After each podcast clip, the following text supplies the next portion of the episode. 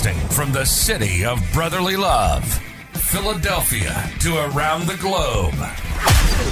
You're listening to Shark Bite Biz, your exclusive place for business strategy, sales, marketing, and tech in the roaring 20s. And now, here's your host, David Strausser. And you just arrived to the newest episode of Shark Bite Biz. I'm your sometimes glamorous, sometimes rock star host wannabe, I guess. And this is your place to learn how to grow a business during complete global chaos. Nothing screams SEO like the title of this video. I'm sure you saw it. I'm sure you saw the podcast listening and you just had to click like, what the heck is this? I'm sorry, you know, I am trying to grow this podcast, so I had to take full advantage of our guest name. That aside, though, first, please remember you can join the channel if you're watching us on YouTube for only $3 a month. You can become a baby shark and get some pretty cool, awesome perks. But if giving money through big tech is not your thing, don't worry, we got you covered. You can head on over to deadhousecoffee.com. Use code SHARK. You're going to get 20% off of your order and you're going to get the freshest coffee available. I mean, this thing, as soon as you order it, it is roasted, sealed, and shipped within 24 hours to your house, okay? It can't get any fresher than that, and it's zombie themed. All you got to do, deadhousecoffee.com, use code SHARK. You will get 20% off of your order, and all the proceeds directly support us producing the biggest and best show we possibly can. Now, let's get back to today's show because despite the Google friendly or not so Google friendly, you know, pending the search path you take, because again, you know, the name of our guest this guy that I have on the show, he really does have an amazing story to share with us. Somebody that, again, just like many of our other guests, name aside, many of our other guests that just had that entrepreneurial calling, that business bug, I guess we can call it, and has started multiple successful businesses. What I think is really cool about this story is that it is SaaS based. SaaS again is software as a service, basically renting, leasing software instead of outright buying your software. Again, everybody knows I work with Vision 33. We do SAP Business One and Sage Intacct. Same kind of concept there. I mean, you can rent or you can buy your software. And we talk about that more during this interview. But I think our guest today was on the bleeding edge of all of that and really started a company that was perfectly situated for a remote world or what we're all going through right now with COVID. I mean, sometimes you honestly, you just get lucky, but that luck only happens because of your hard work. So, who are we checking in on today? None other than Mr. Jeff Epstein. No, no, no. Okay. Not that one. This one doesn't have an island and is very much alive. So you're probably asking, okay, who is this islandless uh, Jeff Epstein? Oh, I'm so glad you asked. Mr. Jeff Epstein is a lifelong entrepreneur and has founded, run, and sold several businesses. His last business was Ambassador, getambassador.com, a B2B SaaS company which grew to nearly 50 employees before selling to Intrado in 2018. Jeff and a few colleagues from Ambassador have founded Onboard.io based on their experience of onboarding many Fortune 500 customers. Onboard solves a major pain for today's customer driven organizations where there isn't many purpose built software for the success department, and Onboard is focused specifically on onboarding and implementation teams. So, hey, why not? Let's hang around with Mr. Epstein. See what I did there? I promise. That was the last pun. No more. We're done. Let's bring him on in here. Business strategy. Jeff, welcome to Shark Bite Biz. You, my friend, you just became Shark Bait. Thanks for having me. Appreciate it. yeah, no problem. No problem. So we got a tradition on the show. Very first question we ask you right out of the gate. It's a loaded one, man. I hope you're ready for this. Okay. What's your experience? What's your background? Where you've been? Where are you going? Tell us what makes Jeff Jeff. So yeah, it's a great, great question. Obviously, a lot to unpack, but uh, sort of a lifelong entrepreneur. Started many companies, uh, some successful, wow. some flops for sure. Mm. Um, but I guess uh, for I, you know, I guess flops. I started. Uh, I'm sorry. What's sorry? That? So you said you've had some flops, but were they really flops? As far as you probably learned a lot from them flopping though of things not to do right yeah i, I would like to think so um first company it makes you feel better yeah you know the first one was in college uh it is actually online ordering from restaurants before all the big companies came out i probably uh, should have executed a little bit better i i mean i learned that business was harder than an idea maybe um because it was mm-hmm. a good mm-hmm. idea a little bit early um after I went to law school, started another business in the poker space, uh, affiliate business, uh, which which did quite well and led me to my uh, previous company called Ambassador, which was a, a marketing technology company, um, and it was a, a SaaS, and, and, that one did quite well, and, and certainly learned a ton uh, in that space, and uh, ended up selling it in 2018, um, wow. and then afterwards started uh, got to get got the band back together so to speak and started another business called onboard which was really based off all the lessons that we learned in terms of implementing customers uh, onto our marketing technology. So this company is called onboard.io and uh, it's been a lot of fun. Definitely a different lens this time around not uh, scratching and clawing and living in my parents basement. So it, that that, that makes right. it a lot better. Right. And it is a like a SaaS company that you're doing. So this would be kind of like your second SaaS company in a row, right? Yes, exactly. Yep. I I I learned one of you one of the things that I definitely learned was it's really nice to have recurring revenue, which you start right. you're seeing more predictable, uh, predictable recurring revenue because even if you lose one customer, yeah, it stinks you lost a customer, but you have 99 more that are still paying the fee. So it's not going to kill your business overnight. The only thing that stinks, I think, for a SaaS business is when you're ramping up, it's a slower ramp up because if you were selling perpetual type licensing for your your business you get that big bang satisfaction of a one time payment, then you have your profitability right there. Whereas doing it through SaaS, I mean, I'm in the ERP world. With mm-hmm. us, it's probably about a 30 to 36 month uh, point to where it's like we make the same amount of money with SaaS as we would have if we sold perpetual license. So I don't know how it is in your world. No, it's a, it's a really good point. It, it it certainly is. And, and this time around as well, it's a much lower price point. So previously we were 10,000 or more per year annual commitment. Uh, with onboard, it's our average our average customer is probably three or four hundred dollars at at most, and and a year or a month, a month.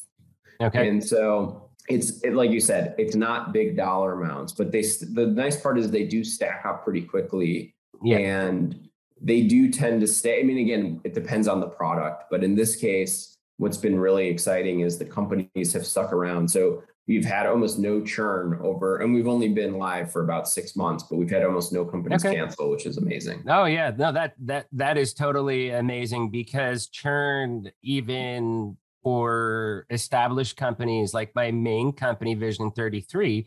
Now you got to remember, our company went through a transition where you, you know everything used to be all perpetual. Only in the last few years i think has SaaS really become fashionable the way because cash flow for companies too. It's like hey do you want to spend $150,000 buying licenses and still then having to pay for support and maintenance? Or would you rather, you know, just pay for it and get upgrade, support, maintenance, all that wrapped into, you know, a $4,000 a month payment instead? And nowadays, especially during COVID, everybody wants that. So it's been a trend for us where perpetual is going down, but then SaaS is shooting out the roof. And our churn rate for the first, um, I would say, year was pretty high. I mean, it was like 15 to 20%. And mm. we were like, wow, okay, what are we doing wrong? How can we minimize that?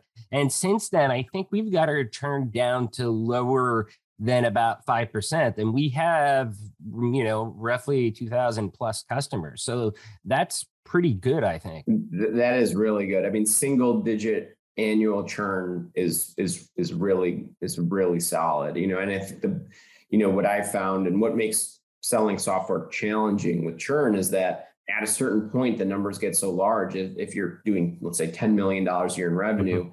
if you're losing two or three million dollars a year in churn, then you have to sell five or six million to actually mm-hmm. grow. And so, as you know, sort of with uh, you know, as the numbers get larger, if the percentage churn stays constant, then you're just having to sell so many new customers. And that is such an excellent, excellent point because I mean, yeah, if you're selling 10 and you lose 30% the churn, then you're down to 7 million a year revenue. And to actually have year over year growth, you've got to sell 3 million right out of the gate in order to just to get where you were the year before. Exactly. And and for most companies that becomes a big problem. You know, and you see a lot of companies grow to a couple million pretty quickly. Um, mm-hmm again obviously that's still really hard but to get you know but then to get from 10 to 100 million in revenue you mostly see these companies that become public they tend to have what's called like net negative churn meaning they mm-hmm. actually mm-hmm. have more upgrades than they do you know losses so to speak so the right. you know even though people do end up likely churning out the, their existing customers are sort of re- renewing for more or expanding mm-hmm. uh, the products or the purchases that they're making and and you know this is why we build onboard because we faced that challenge specifically and we knew really? that one of our biggest problems was we didn't get mm-hmm. customers onboarded you know as, as well as we wanted to and that we thought that was a big mm-hmm. gap in, in, in the software world and so that's what you know that's what onboard is built yeah for. okay so that, yeah that was what i was going to ask you know uh being what we're we're talking about uh, if you wanted to kind of give a high level overview as far as what onboard.io is. So that way, I, I think it adds value as far as giving context of what you do for the greater discussion, especially because then it, it, like the SaaS aspect of it or the churn of it kind of make more sense uh, I think if you kind of gave an overview. Sure. And yeah, so for context, you know, software, as you mentioned, subscription software, especially, is, you know, is a relatively new, you know, you know they're, they're relatively it's a relatively new industry in the last let's say decade or so you've seen an emergence of these software companies obviously salesforce being the the big one and then all these other right. companies filling in all of these gaps you know across all of the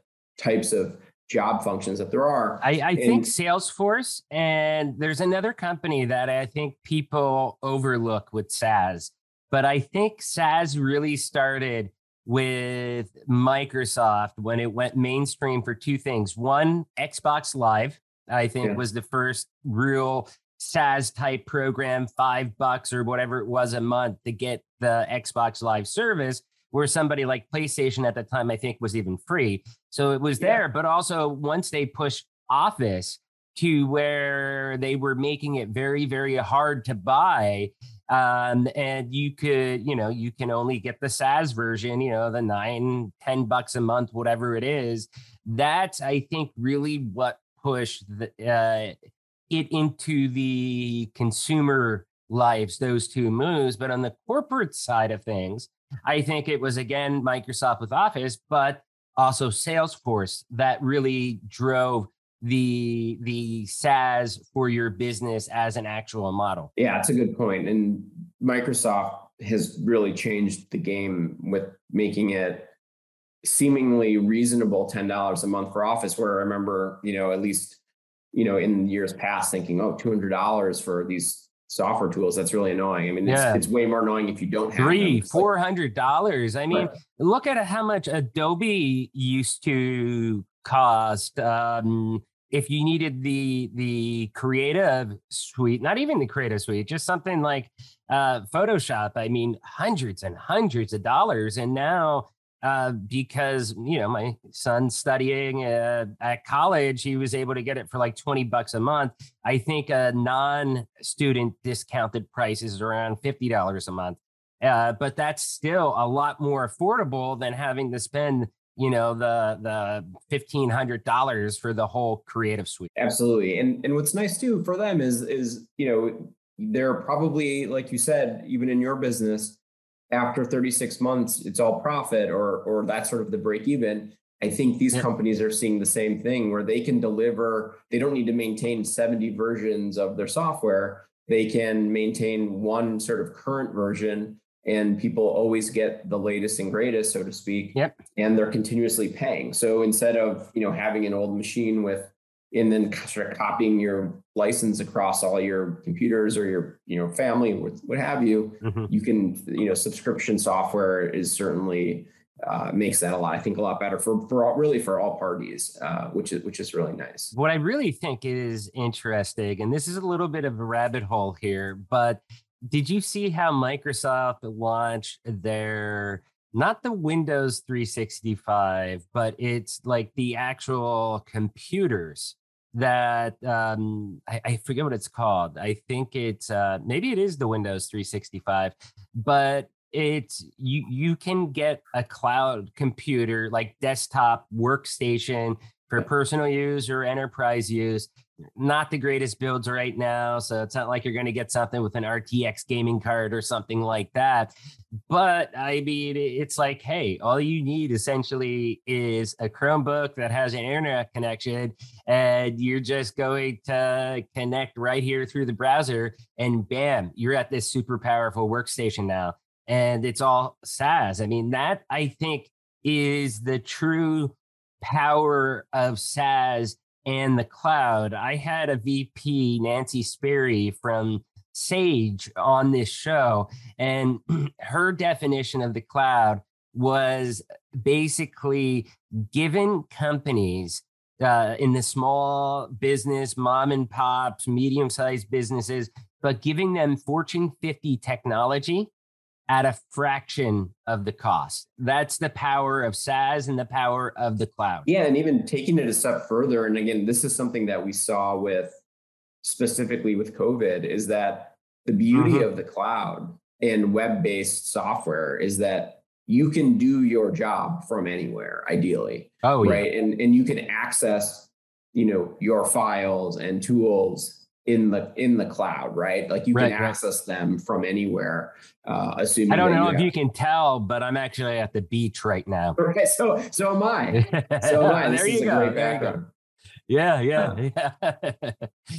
but uh, yeah, yeah. No, I think you're you're totally right. You know, and and the cloud really enables businesses and people to work um, from anywhere. I have an article that should be coming out maybe in about five, six weeks uh, on Forbes.com that is discussing the modern workplace. And for working professionals, the nine to five is outdated. It's it's a deliverable based environment that is non-office centric, that is work where you please.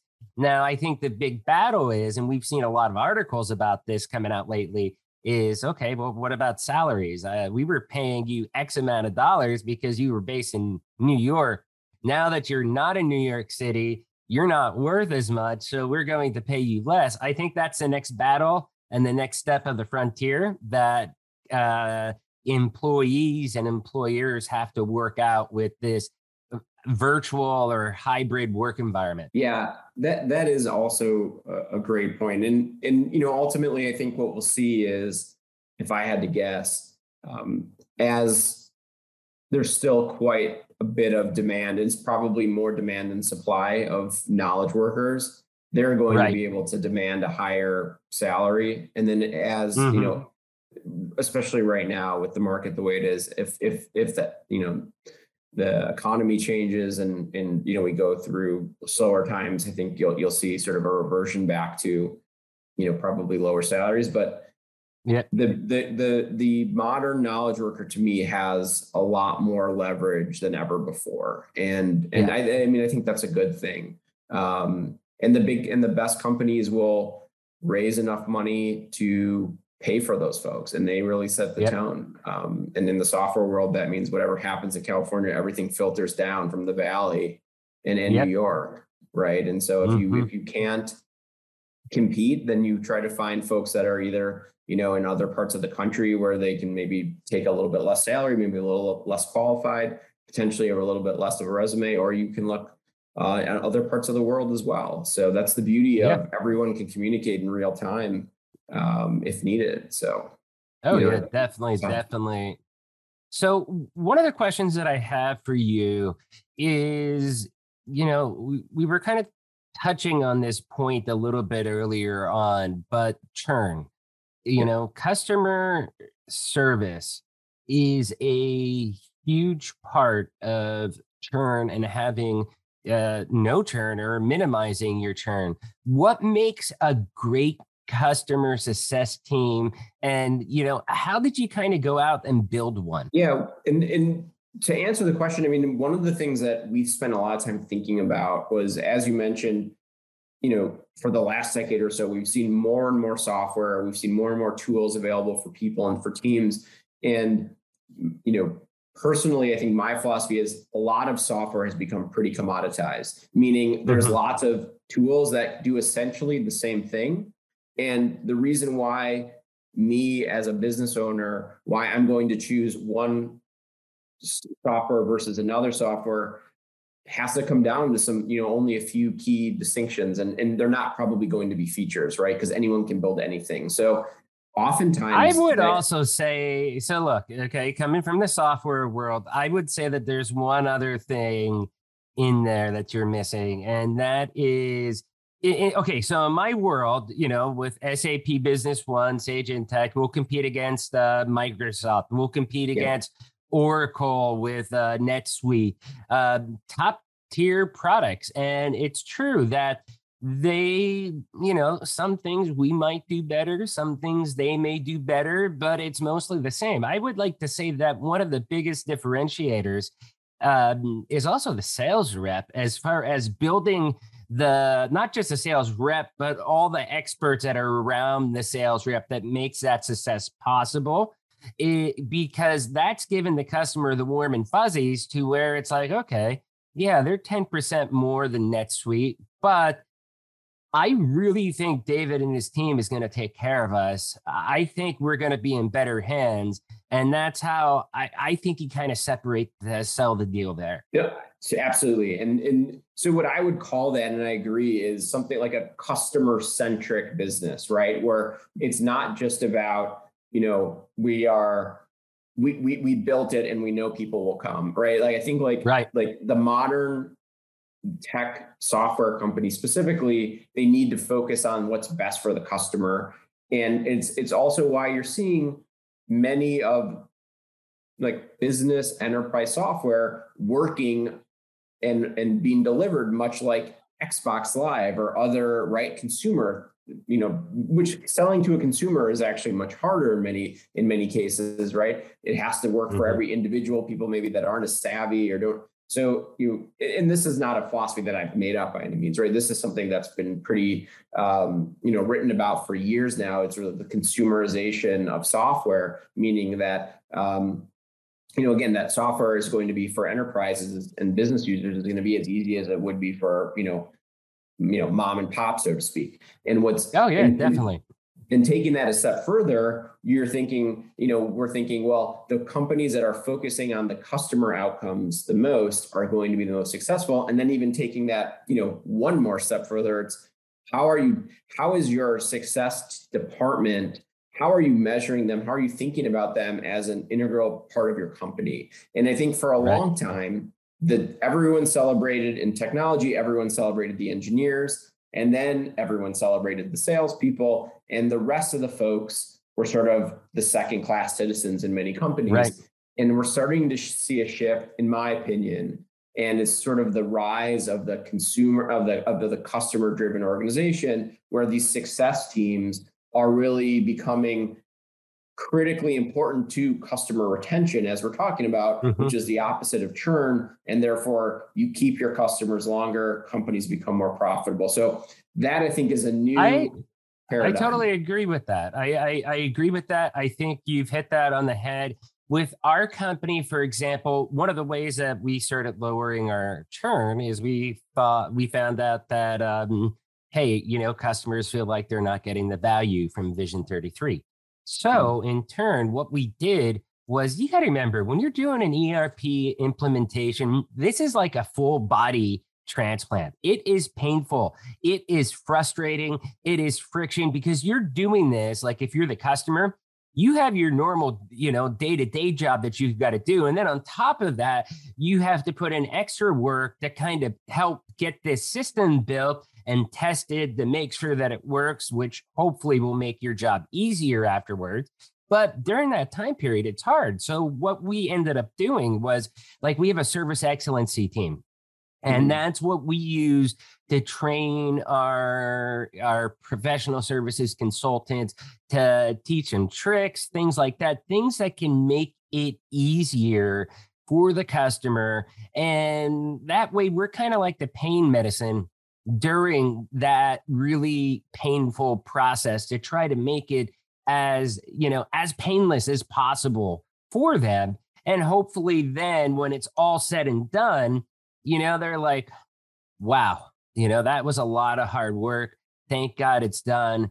Wow this is amazing. You know they they're blown away with how everything has turned out when it's over with does that make sense? Yeah, absolutely, absolutely. And and and even like sort of bringing this all, you know, tying it all together or putting a bow around all this. That that's exactly why you know we are building onboard, right? It's like we want to provide the tools for those folks, for the implementation folks, for mm-hmm. to give their clients visibility to work together collaboratively in a way that's actually made for them. And previously what i would say is mm-hmm. lots of things would do 80% of the job but they weren't built for those teams because unfortunately we weren't really celebrating the success and implementation departments they were sort right. of like they were called resources which is something that i freaking hate i hate when you yes. call people resources it's like no they're people and they're like making decisions they're not like tools right like the tools are right. software those are the those are the resources we should be talking about uh, oh, absolutely. I fundamentally hate that. Absolutely agree. And in fact, you set yourself up for probably the most perfect follow up question ever. So, how do you build and perfect your onboarding process? So, it really comes down to thinking about the entire journey and the the and the experience that you want your client to have you know and i think mm-hmm. lots of times you companies only think about what has to be done. And that's certainly a big part of it. But there's communication, there's all the folks that need to be trained or need to be need to see documentation that need to exchange like information and, and again documents. Um, and ideally, you know, there needs to also be a, a, a, clear line of communication from the success department, from the sales team, you know, so mm-hmm. there's internal things that have to be done and hopefully streamlined and of course um, efficient, but then there's also the direct communication with, with the end users. And, you know, again, in our case, we found if you can put all the information in a place where both parties can see everything, there's full visibility, there's full transparency, that inherently creates accountability, right? When everyone knows what everyone's transparency is important. Very important. Yeah, and that's one thing that uh, you know, my sales reps, because I, I, the general manager, they'll pull me in at the end, usually at the end, kind of to give the customer the warm and fuzzies to get the deal over the finish line. And that's where I go through our implementation methodology. But also a part of that, I tell them, like, hey, look, we have a very transparent process. We are probably one of the most transparent companies you will find because, for example, our five steps of implementation, we can't move from one step to the next step unless you physically sign off through a docu DocuSign, you know, saying that you you agree with us Mm-hmm. and mm-hmm. this is complete and now we can go to the next phase but also even for your hours billed. I mean we do like a weekly milestone report for them. They have access to see how many and any time how many hours were used what they were used for how the overall timeline and budget for the project is. And that's a lot of the stuff we focus on to really help minimize our churn. And it, it's helped us a lot. It's also helped us to get new sales because once we explain all of that, they're like, oh, wow, you know, none of the competitors told us that stuff. And it, it's helped us win new business as well. So it's pretty cool. And that's why I want, sorry, I wanted to jump in there with that transparency because I think that is something that is sometimes overlooked. And that's a huge value add to a lot of people. Huge value add. And it's funny you mentioned that. We also, at our previous company learned that transparent onboarding process is actually a huge sales driver. And so our right. sales reps would actually say, This is what your onboarding is going to look like. This is who you're going to be working with, most likely based on the industry. We knew that. And it was a huge, like you said, it was, and not only was it uh, incredibly valuable, it also sort of set the table and set the expectation of how things were going to go. And then, right. like anything else in life, if you can exceed expectations, then you're off to a great start, right? And, yeah. and I think what often happens is you have sales reps promising the world, and then you have the success team set up to fail with an implementation right. that can never be done on on you know on time or on on budget because right you know they, you're you're over promising and under delivering and with right, transparency, right. you don't have to do that. And I think, uh, you know, ideally, that's exactly setting- why why they bring me in to the finish of the deal because ultimately it's my head on the chopping block to make sure that this customer gets up live running uh, on time on budget hopefully under time you know under mm-hmm. budget mm-hmm. and faster but it's my job my my head so i'm not going to be the yes man that you would expect that the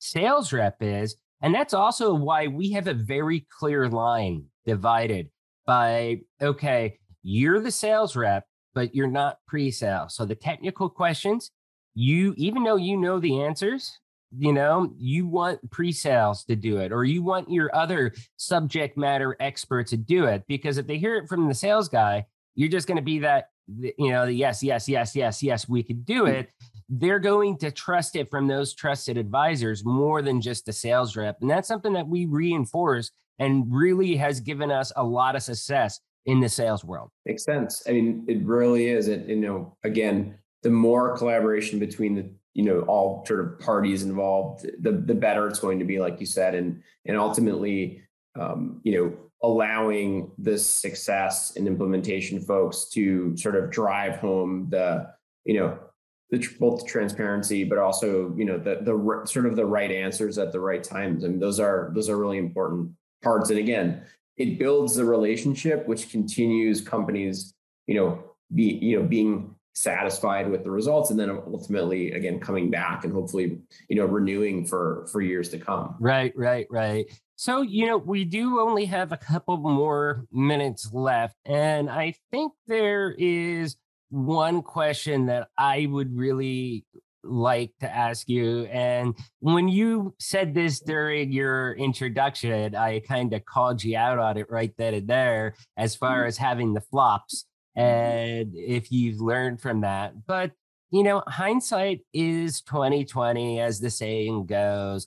So what kind of lessons have you learned really going into your second, not only your second startup, but your second SaaS startup right off the bat? Yeah, the biggest lessons for me is as a as a founder, you you really there, there there's nothing there's no substitute for sort of doing the work in my opinion. Um lots of people want to be a business owner and they think it's a glamorous job or that it means that you get to not have to do anything. You can tell people what to do the reality right. is you should in the beginning and it doesn't I, this isn't this doesn't last forever uh, but until the company until the business is sort of stood up or the product is stood up you probably need to be, know the most about everything. And and that's going to change.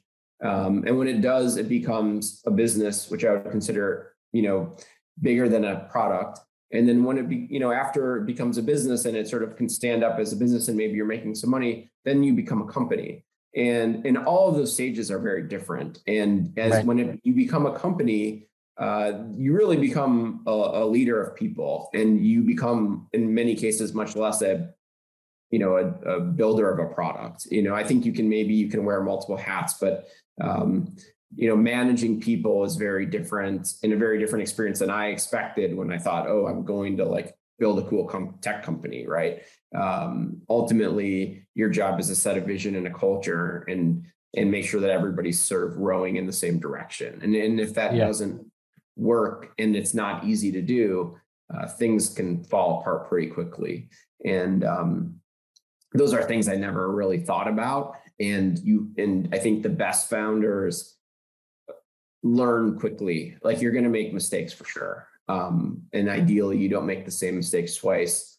And I like to say, but with the mistakes. mistakes too, I think one thing that's important to point out is you're going to make mistakes. Everybody knows that. Hopefully, you don't make it twice, like you were just saying, but also don't dwell on the mistakes. That's one thing that I see, you know, a lot of business leaders out there you know, they're sad because they lost a deal two weeks ago. I mean, if I lost a huge deal or lost a huge customer, it's going to hurt me for the rest of that day. I'll probably, you know, drink myself to sleep that night. But once I wake up the next morning, like it's gone, it's over. I mean, you you you cannot dwell on things that have happened. Spend your energy on things that you can change and make better and learn from it. Yeah, that that's a great point. And I certainly that was a hard lesson for me to learn. I think I I like to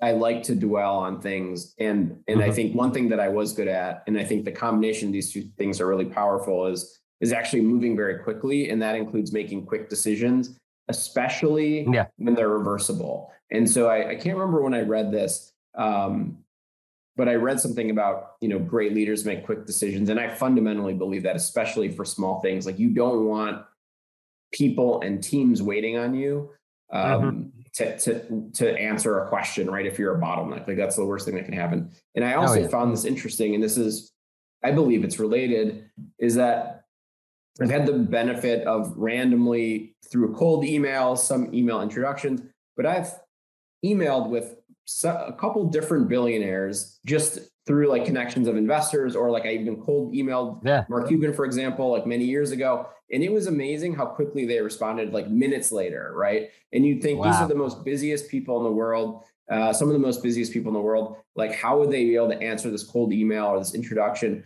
And I think it's because they probably they probably make a decision so quick in this case to respond to an email and if they don't respond within five minutes they probably never respond right like it, I, I, would imagine that they're just or they have a quick. lot of assistance maybe but i mean these are you know these are i think are direct and i've, I've heard this from like many people yeah. and and i've seen this type of behavior across other tech companies that i've worked with where you know especially if you're dealing with ceos or founders um, listen, oftentimes they're so busy and they, like you said, they may have many assistants, but I think when they are going to make a decision, it's very quick. It's to the point. It's not a paragraph, right? It's like a two word answer, but it's okay. This check the box, right. move on, right? Right, right. Yeah. And, and that's something that I can kind of agree with too, because it seems like when you get to people that are that level, it's either they're in, they're sold, or they're not. If they're wishy washy about it, chances are they're just going to say no and move on, not for them. Every now and then, maybe they're wishy washy, but he's like, you know, I got a gut feeling about this though. Let me follow the gut. And, you know, even though the brain's saying no, and maybe it'll fall on your side. But I, I think that rule that, that you said uh, is probably probably good advice right there. Yeah. And, and, it's it's served me well. I think again, like you don't want to be reckless, but you want to, but you need to move fast, right? Like there's always more to do than you can accomplish in a day, in in a week, yeah. in a month, right? In a year. Um, but you have to stack up. You have to stack up small successes. You know, it's it's a lot like small customers, right? Like you got to stack mm-hmm. them up, and you know, if you consider like a big mistake is sort of like churn, like you don't want to have a lot of churn, right? So hopefully you just stack up a bunch of good outcomes and then you have a great outcome. And and it's and, and i think that when you're starting a business you know you want it you want to be perfect but the reality is you don't even know what perfect is most most likely. So you just have to do pretty well and keep pushing forward. And and you know in in many cases if you can afford to sort of outlast you know everybody else like you'll be okay you know and that's yeah. uh, again it, every business is different right? But in the software business especially with recurring revenue like you sort of mm-hmm. know what's coming in the door. So you know then and the internet's always open and you can sell to the world. So you have so many advantages than you know let's say like a brick and mortar you know you know location where you only have so many people that can potentially walk by in a given day. So we have a lot of advantages in the tech world and, and specifically mm-hmm you know SaaS. So yeah, I definitely think SaaS is the future. I think it's the the hot industry. Um, the only fear I have is that at some point in the future, uh, I don't think within the next year, but maybe it's five or ten years down the road, people are subscriptioned out. I mean, look at television right now, you have subscription fatigue because at first things like Sling and stuff like that were, oh my God, these are cool alternatives, 20 bucks a month. Now, the way that you have everything a la carte, you have uh, Hulu, you got Netflix, you have Apple TV Plus, you have all these different things. And I just literally Disney Plus or whatever it's called, you know, hmm. and we don't have cable at the house, but we ended up getting YouTube TV, which uh, honestly for me, it kind of um, blew my mind because I was like, why couldn't cable or even Verizon that uses fiber optics, why could they have not done what YouTube did with YouTube TV. It seems like the natural evolution of how things should have been, but whatever, that's another story, you know. But uh, you see it in this marketplace where, you know, people, a lot of times, me included, I'm spending more with the a la carte channels right now than mm-hmm. I was with our previous TV subscription. And yeah. I think that there is going to be a point in time you know, a couple, again, maybe five, ten years out, where people are just going to be like, stop with the subscriptions. What do you think about that, you know, mid long term? Is that something you think is possible that we go back to a perpetual world? What's your, what's your take? Yeah. I, so I actually, I agree with what you're describing. I, I would, I would explain it a little bit differently in terms of mm-hmm it's sort of like a great unbundling of these conglomerates, right? Like the cable right. companies had a stagnant, relatively stagnant product, didn't innovate as well as Hulu or Disney. It didn't have maybe good enough original content or whatever the mm-hmm. gaps mm-hmm. were, right? So people were cutting the cord, but then ironically, like you said, subscribing, still subscribing to all these other services that may even exceed the cost of what they originally unbundled or, you know, originally had bundled. And so I mean, to me, I actually see, I agree with you in terms of, again, thinking about the software, specifically the software space, is I think what we're going to see is more and more specific solutions for individual departments, right? So instead of a Salesforce, which they try to sell to everybody,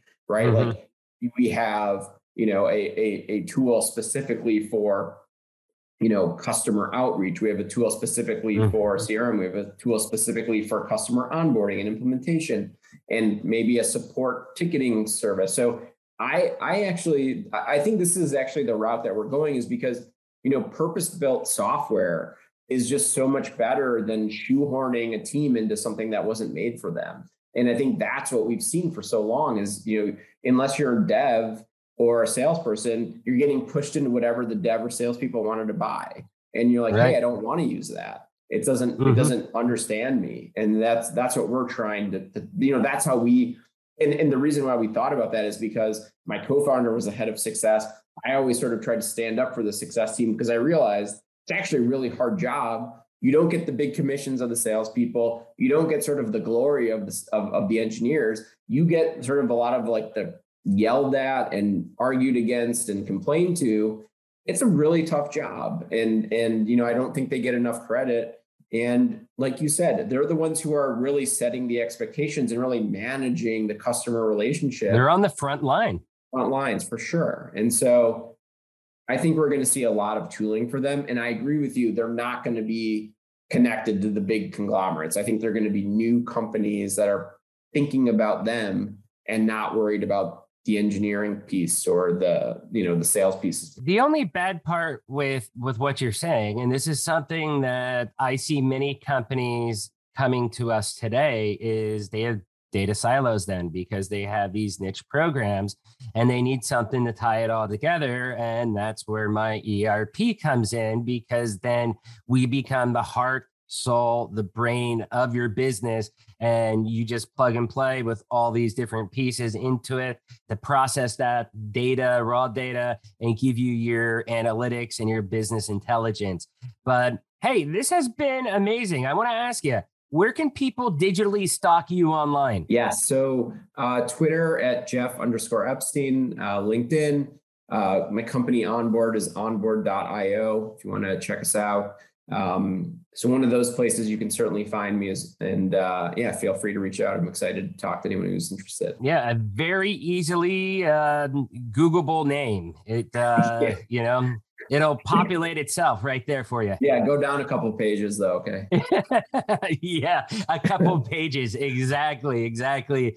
But Jeff, hey, this has been amazing. I hope you had fun, man. I did. Thanks, David. It was really great, and uh, you know, I, I love your takes because I think again they're uh, right right on and, and agree totally with the integration pieces of of connectivity of, of software yep. tools. They need they need to sort of live in yep. one home ultimately at yep. the end of the day in terms of like analytics wise. Yeah. So you uh your company's been alive for about six months. Uh let's get you back on next year to do your check-in and let's see if that churn rate is still zero. That'd be awesome. Would love to do it. Absolutely. Uh, awesome. Thanks, Jeff. Take care. Thanks. Wow, that was such an awesome chat with Jeff, right? First, you all know the routine. If you found this interview helpful, if it sparked those warm and fuzzies, do me a favor, hit that like button, smash that subscribe button. But if you really want to help us out, okay, Shark Bite Biz is the best kept secret out there in the world of business.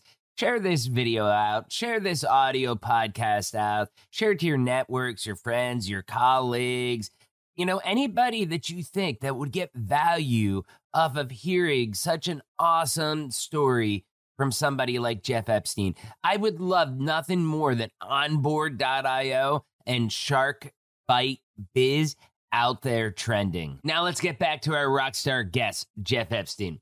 Like I said during the intro, Jeff has been in the front of the I guess you could say the the bleeding edge technological curve uh, and I think during the Great Recession, like a little bit over a decade ago or whatever it was, companies like Salesforce were very successful because they allowed companies to get SaaS instead of having to, to do a big, huge, large one time payment for software.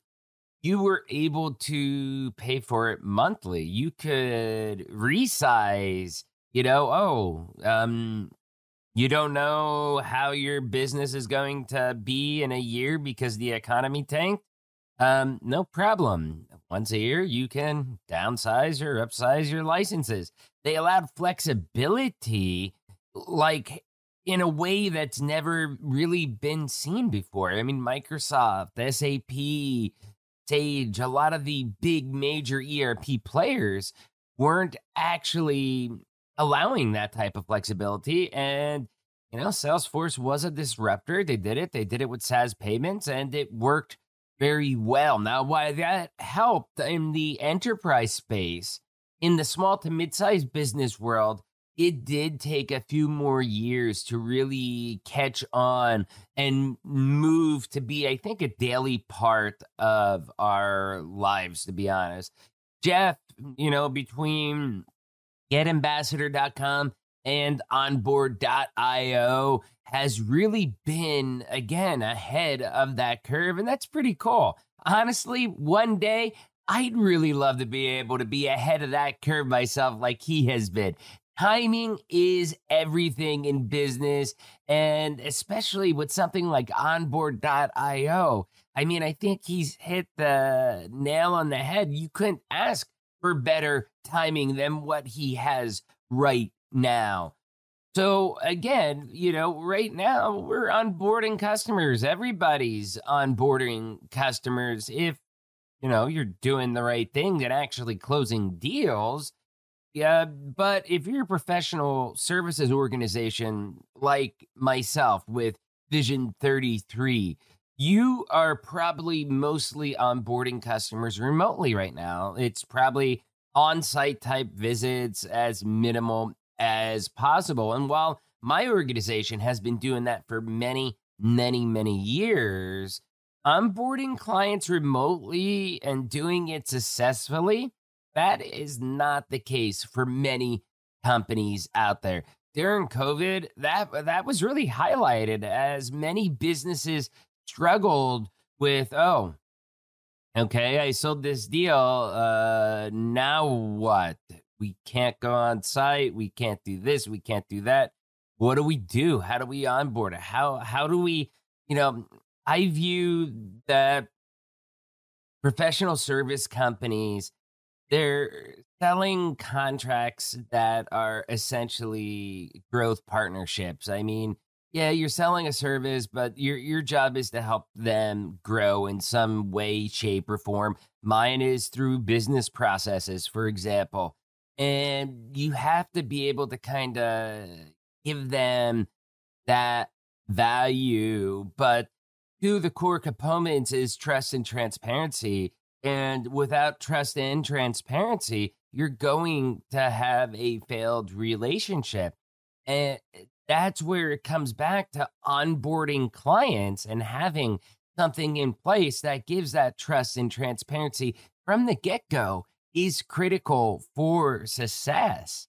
And I think, you know, looking back during this pandemic, something like COVID probably gave a huge shot in the arm to a company like onboard.io because I think a lot of people understood the value of a company like onboarding clients using that service. Um, but look at things like Zoom. Look at Teams, look at Skype or whatever software solution like that you want to talk about. All that existed pre COVID. Okay. They were there, but they weren't a big part of our everyday lives. Okay. We weren't uh, attached to the hip to Microsoft Teams like we are right now. Some companies were, maybe they use Slack, but not with the video calls and stuff like that to the degree that we're doing right now. Even things like Slack have transformed during COVID people just didn't know how to get the right value out of them. Right now, during COVID, though, I think people have finally seen the value. They've understood the value. It has been unlocked. And using these types of programs are actually critical for success. So, hearing Jeff's story and how companies are leveraging things like his software, especially in places that are customer centric organizations, because it's been a real fundamental shift in how we operate right now, current day in 2021. Okay, it's been amazing. I love hearing this story. This is an amazing story, Jeff. Hey, and thank you for letting me take some jabs with the name and then having some fun. Really appreciated you coming on. Again, love chat- chatting with you. Please make sure you check out onboard.io. Question of the day How do you onboard customers pre COVID versus right now? Leave a comment down below on YouTube or on your uh, podcast network. Do you want to be on the show? Real simple solution send out an email interviews at sharkbitebiz.com. Please don't forget you can join the channel for only $3 a month. You can become a baby shark right here on YouTube. Or if giving money through big tech, you don't want to do that, get the freshest coffee available. I'm telling you, it is uh, roasted, sealed, and shipped all within 24 hours to your doorstep Use keyword shark. You will save 20% off of your order only at deadhousecoffee.com. You all know this by now, but I'm David Strausser. This is Shark Bite Biz. We'll see you all next episode. Cheers.